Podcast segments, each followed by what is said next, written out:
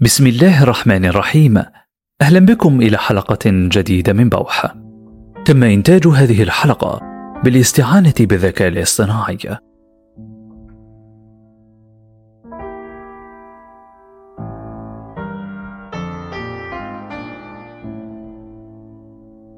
منذ فجر الحضارة سعى الإنسان لتسخير قوى الطبيعة وابتكار أدوات تسهل حياتها.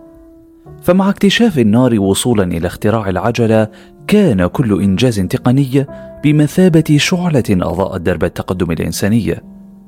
لم تكن التكنولوجيا قديما مجرد أدوات مادية بل كانت أيضا افكارا وابتكارات ثورية غيرت طريقة تفكير الإنسان وطريقة عيشه. من خلال التكنولوجيا تمكن الإنسان من التواصل مع الآخرين والتعبير عن إبداعه وفهم العالم من حوله بشكل أفضل. ففي سنة 1892 وضع الأمريكي من أصل صربي نيكولا تسلا تصميما أساسيا للمذياع. وفي السنوات الأخيرة دشنت وكالة الأنباء الصينية شينخوا أول مذيع مصنوع بالذكاء الاصطناعي. نعيش اليوم طفرة تكنولوجية ملحوظة جدا وهذه الطفرة تمزج في مضمونها الكثير من التطور التقني والرعب والخوف من المستقبل ومما يحمله. وللحديث عن هذا الموضوع نسعد اليوم باستضافة الأستاذة ومهندسة البرمجيات سارة يونس من الأردن. أهلا بك أستاذة سارة وأشكرك على قبول دعوتنا.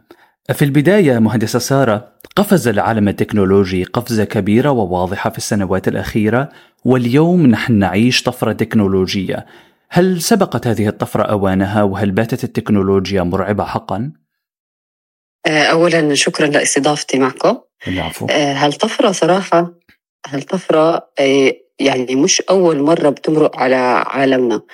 آه، صار في عدة طفرات تكنولوجية بس السنة هاي صار في تطور هائل بالذكاء الاصطناعي خاصة مع صدور ChatGPT وهو اللي إحنا نعتبره leading بمجال الذكاء الاصطناعي. العالم صار عندها تخوفات وفي عالم فهمت وقالت ليه ما أستغل هذا الإشي لصالحي لمجالي لمجال عملي. صارت تتعلم عليه لحتى تليد بمجالهم لحتى إنهم يتميزوا بمجالهم. هدول الناس هم اللي حيستفيدوا أكثر شيء أنت كخبيرة تقنيات وما شاء الله عندك خبرة في عالم التكنولوجيا بحكم كذلك أنك صانعة محتوى في هذا هذا المجال وهذا التخصص كيف ترين هذه الطفرة؟ هل هي نافعة؟ أكثر من كونها يعني فيها ضرر؟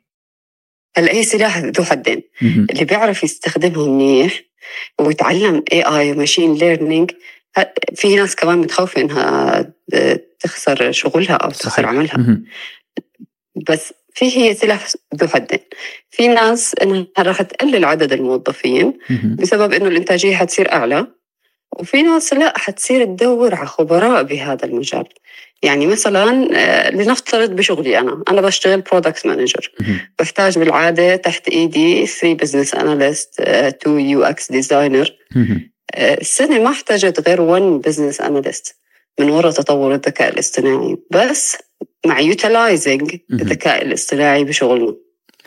وبرضه كمبرمجين إحنا كمان في عندنا staff of developers هدول برضه كان في عدد معين to uh, recruit إنه نوظف عدد معين من المبرمجين قل عدد الناس اللي نحتاجهم مع ال tools والأدوات وال machine learning اللي عم بيتعلموها الشباب عم بيقل هذا الموضوع عم بيقل ال demand عليها بس بيزيد ال demand على الناس اللي بتفهم بال AI صحيح تماما. هل نخاف من التكنولوجيا والتقنيات أم من استبدالنا بها وهل تعتقدين بأن هناك نوع من المبالغة في الخوف من الذكاء الاصطناعي؟ أتوقع نعم في نوع من المبالغة. أه بس برضه ما بنعرف يعني أنا خايفة هلأ أقول لك في نوع من المبالغة يصير فينا زي الأفلام اللي عم بنشوفها. يجي الذكاء الاصطناعي يحتلنا. هذا الإشي يعني لسه مو مبين كتير معنا بس أتوقع الخوف آه، زايد شوي. آه، والناس لازم تفهم هذا الإشي لازم تفهم كيف تستفيد منه.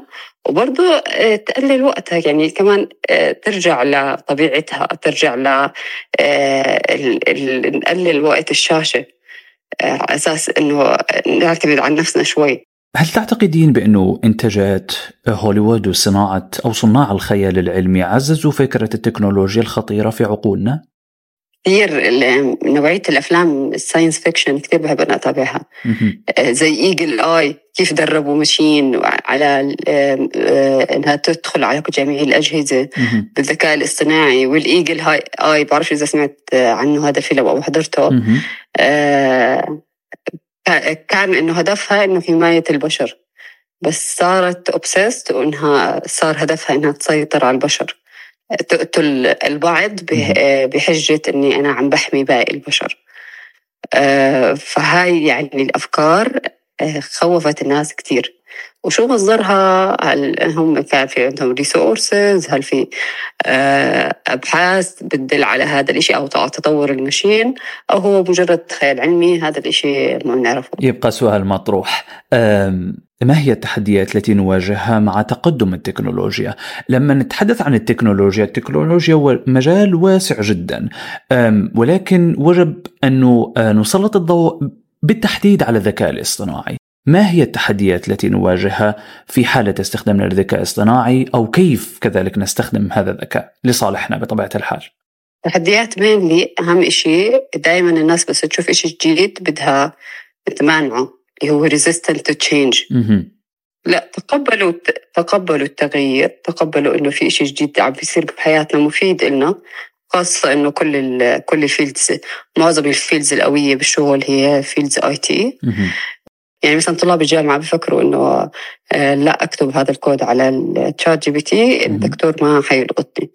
هلأ أنا عضو استشاري بجامعة البتراء لتطوير المناهج. آه، بالجامعة طفوا آه، بالجامعة طفوا ال access على أي موقع ذكاء اصطناعي مثل ChatGPT Gemini Google Bard أو هو Google Bard تحول ل Gemini Basically صحيح. أي موقع ذكاء اصطناعي طفوا ال access عليه. لأنه الطلاب عم يفكروا إنه خلص نكتب هالكود على ال AI ما عم نتعب. وبنسلمه للدكتور الدكتور ما حيعرف السؤال يقول ما هي أهم التوجهات التكنولوجية التي تتوقع الأستاذة سارة أن تشكل مستقبلنا في العقد القادم؟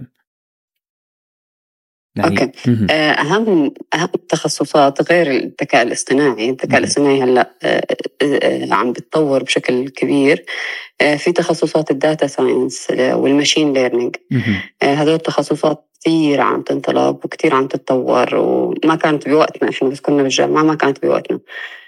فال data science وال machine learning هدول كثير عم بتطوروا وكثير عم بنطلبوا يعني صار في عدد مبرمجين عندنا هائل فعم بنحاول آه، نحاول نطلب تخصصات فريدة أكثر مثل ال data science صحيح. آه، عموما يعني في الآونة الأخيرة السنوات الأخيرة التكنولوجيا تطورت بشكل مهول آه، بشكل مثير جدا للاهتمام لأنه في سنوات مضت كنا نتحدث عن تاكسي الطائر. اليوم التاكسي الطائر سيتم يعني إطلاقه في في في إمارة دبي في الأشهر المقبلة وسيتم استخدامه يعني يكون متاح للجميع. ف في نوعا ما يعني الأشياء اللي كنا نتحدث عنها إنه هل ستحدث يوما ما؟ اليوم نحن نعيشها.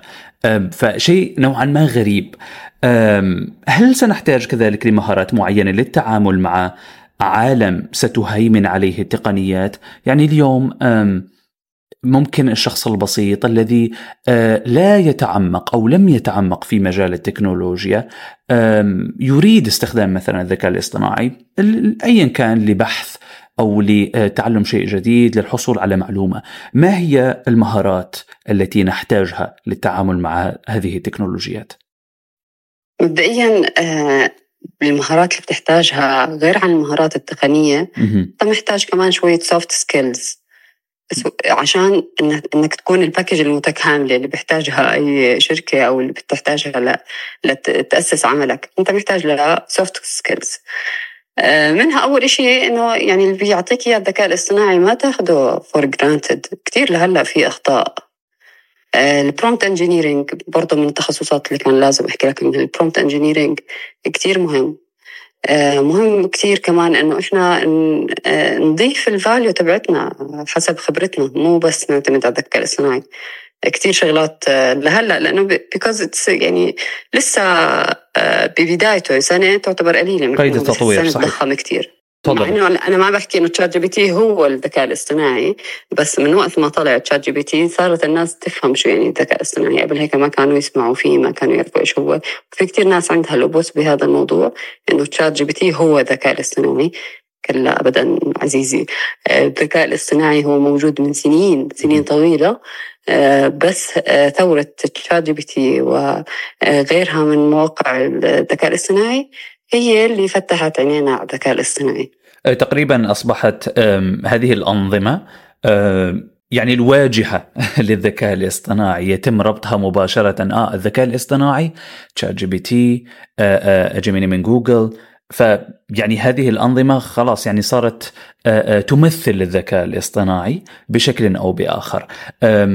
معلومة مهمة جدا وأنا أشكرك على هذا التوضيح أن الذكاء الاصطناعي مجال واسع جدا وتم استخدامه منذ سنوات لكن كان في تخصصات معينة واليوم أصبح متاح للعموم من أجل الإطلاع عليه.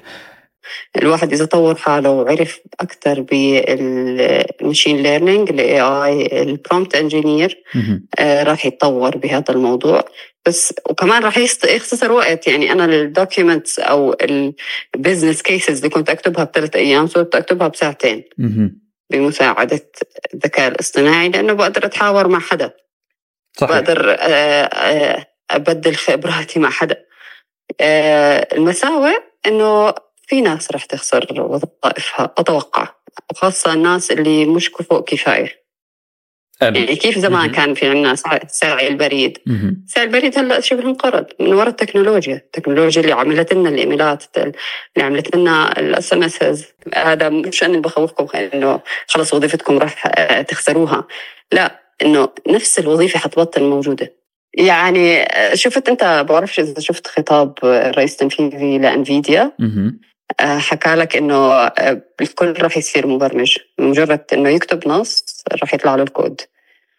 بس من منظوري الشخصي الكود كتير أصعب من إنه خلص مجرد ما نكتب prompt يطلع لنا الكود لأنه في relational آه، في tracking ل issues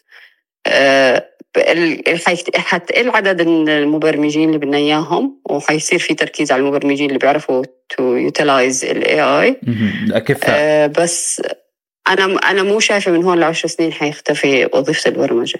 على الأقل عشر سنين. أشكرك جزيل الشكر مهندسة البرمجيات وصانعة المحتوى التكنولوجي سارة يونس. كنت معنا من الأردن.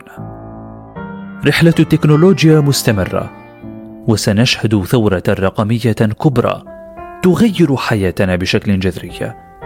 فمع كل إنجاز تقني جديد نقترب خطوة من مستقبل. قد يكون أكثر اشراقا وازدهارا. إلى هنا نصل إلى نهاية حلقة اليوم من بودكاست بوحه تحيات العماد. دمتم سالمين.